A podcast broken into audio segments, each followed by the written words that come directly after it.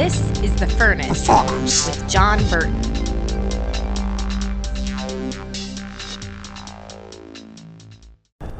All right, so we need to talk a little bit about our goofed up understanding of the purpose of the church.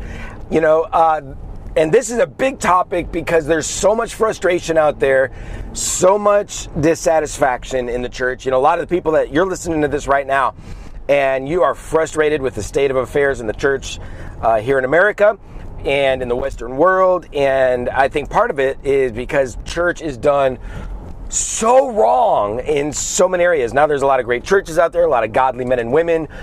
You know, they are advancing according to how they know.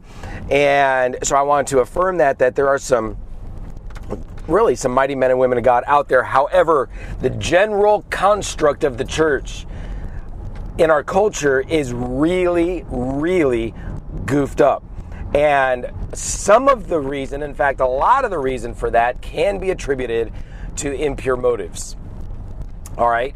Some of it's not. Some of it is simple misunderstanding. And so today, we all know what a church looks like. You know, you uh, uh, you go to church and, and there's outreaches, and the church wants to grow, and you know they want people to come in and be saved, and church grows, grows, grows. And that's kind of the idea where you know, people get frustrated if the church doesn't grow and they get excited if it does. And, you know, and, and so, you know, and someone asked me this today. So what, you know, what do you, what would you say? The purpose of the church is what about the pastor who wants their church to grow by people coming in and getting saved and set free and delivered and becoming a part of the body? Is that a bad thing? Of course not. It's not a bad thing ever for someone to find Jesus and to and to join uh, the church, become part of the church, and so that's phenomenal. The problem is with motive, and so or, or let me say it this way: with a focus on numeric growth. Okay, so that's that's where the that's where the trouble comes. The purpose of the church is not to grow via the assimilation of visitors and unbelievers and that's where that's the focus. That's not the foundational focus. The foundational primary purpose of the church is to be a house of prayer right? It's very clear in scripture. And so you spend time in prayer as the primary activity of every person in the church everyone you pray. You contend in prayer. It's a prophetic environment. You intercede. You stand in the gap. Right? So that's the primary purpose. Number one. Number one. So if a church, I'll say this, if, if the church is not doing that as a primary focus, if that furnace of intercession is not white hot, if the pastor is not leading most of these prayer meetings, if, if that's not the primary purpose of the church, if on Sunday morning that spirit of prayer isn't driving the service. If, if, if all of that's ha- uh, if that's not happening, then cancel everything because you're not a legit church. Just stop. Because, and in fact, I would even venture to say that introducing visitors or even people, quote unquote, getting getting saved in such an environment can be a very dangerous thing. Because instead of surrendering their lives in that in that that that furnace of Holy Spirit activity and that that costly altar, you know, crying out to God. Instead of doing that, it becomes this assimilation thing, this family thing, this welcome to the welcome to the family, and to where say a prayer, get saved. Now you're just kind of one of us. Let's develop some social relationships, and let us let us love on you and that becomes the new level of salvation and surrender to Jesus. And it can be dangerous because now you potentially have a lot of people following Jesus in an unsaved condition. You know, I had an evangelist once who would be on the streets all the time, and he'd, he, he came up to me kind of distressed, and he's like, John, I don't know what to do when these people get saved. I can't bring them to your church because really your primary focus is just prayer and intercession and and, and the Holy Spirit moving and and it's just just an unusual atmosphere and I can't really bring them to your church And I challenged him. I said, What do you mean? Why would you say that? He said, Well, I mean, you know, it's just too it's too different. I'm like, that's what that's what happens when you get saved. Is everything becomes different. And we need people being baptized in the fire, the day of salvation. That's their, that needs to be their, their, their the new normal for them. And they get baptized in that place where they get they get rocked, they come alive. The Holy Spirit just just rages instead of some you know, some seeker kind of let's just have coffee and let's get to know one another and let me hear your heart and and here let me give you a Christian side hug and let's do life together. No, we need people baptized in fire. We need a supernatural experience to be their initial experience. And from there on out, it's the normal experience for them. So so no no no no. The church is not designed to focus on drawing in people and focusing on the lost and because what happens is you're going to tone things down. Now, now I'll say this. Let me I'll throw this out there. I believe the church's primary mission like I said is prayer, contending for revival, which which is biblical normalization is really what that is. And so in a revival atmosphere in that place, in a revival atmosphere where the spirit of God is moving, where where where people are they're, they're groaning in the spirit, they're crying out to God, they're they're undone, they're trembling in the fear of the Lord. Repentance is flying, you know, the the liberty is everywhere. I mean, in that environment where there's a supernatural infusion and an explosion. Um, bring in the lost let them flock in you know you saw that during brownsville for example I mean, they just, people getting saved left and right, transformed. And so, so the church's primary initial responsibility is prayer and facilitating an atmosphere of revival. Okay? And and that and that's going to repel most. It really is. You know, I think about when we were in Mani, uh, in Manitou Springs, Colorado.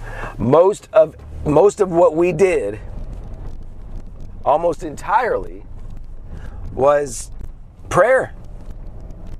You know, and we'd, we'd pray, we'd contend, we'd go after it. We did it for years and years and years and years. We'd prayer walk, we'd pray in the Spirit all the time.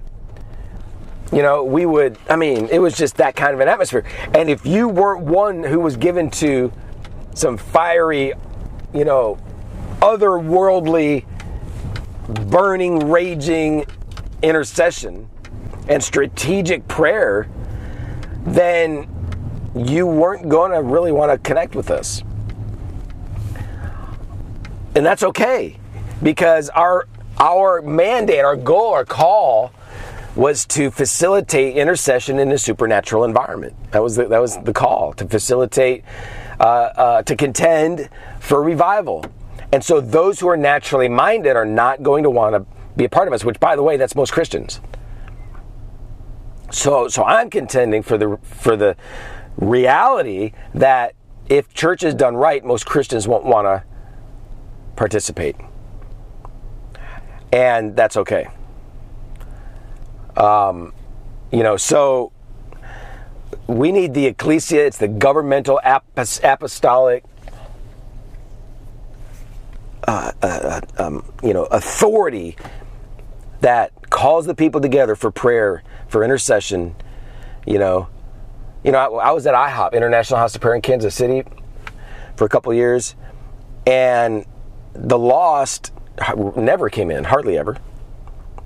Why? Because the, their goal was not at that in that setting to focus on the lost. Now, in other settings, from that place of intercession, definitely. Think of uh, Hal Linhart, who was over the evangelism department. So there was an evangelism strategy, but it came out of that place of prayer. So the prayer room, you know, you're not drawn in the lost. Sunday services really not drawn in the lost.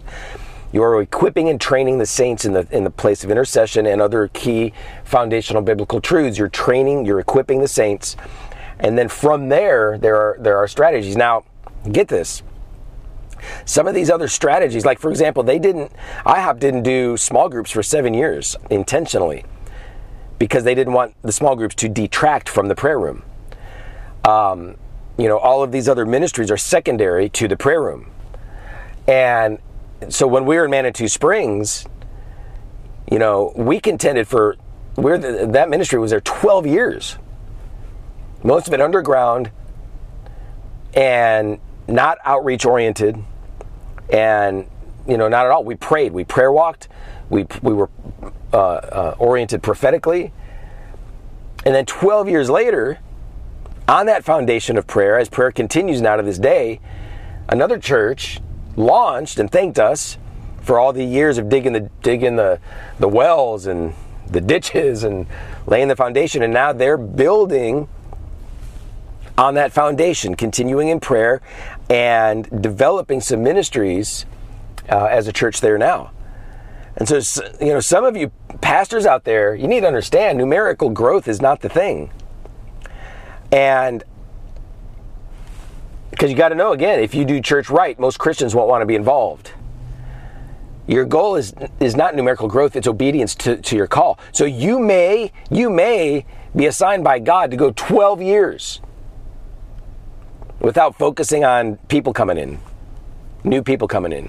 And you have your team of 10 or 15 or 30 or 50 or whatever and you're training them you're equipping them you know jesus had his 12 and you're equipping them and you're spending maybe 12 years doing that and then you pass the baton to someone else who's, who, who's ready to focus on something else but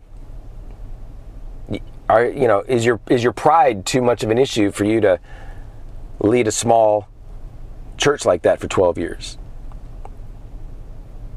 So you got to think about that.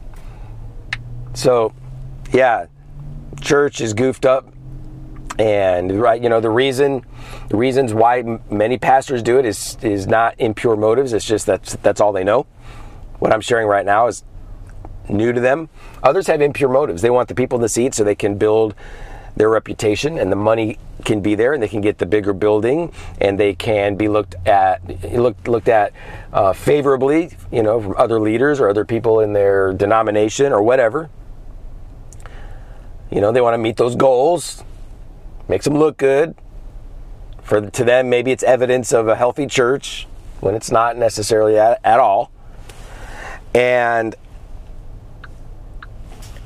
I think that needs to come to an end. There's a lot of mega churches that should only be about 50 people in number because their mission is a whole lot diff- different than they realize. So, there you have it, and I'll talk to you next time. Thank you for listening to The Furnace with John Burton. You can access media, read articles, and partner with the ministry online at burton.tv. And by all means, share this podcast with those who are hungry for revival, reformation, and revolution. revolution.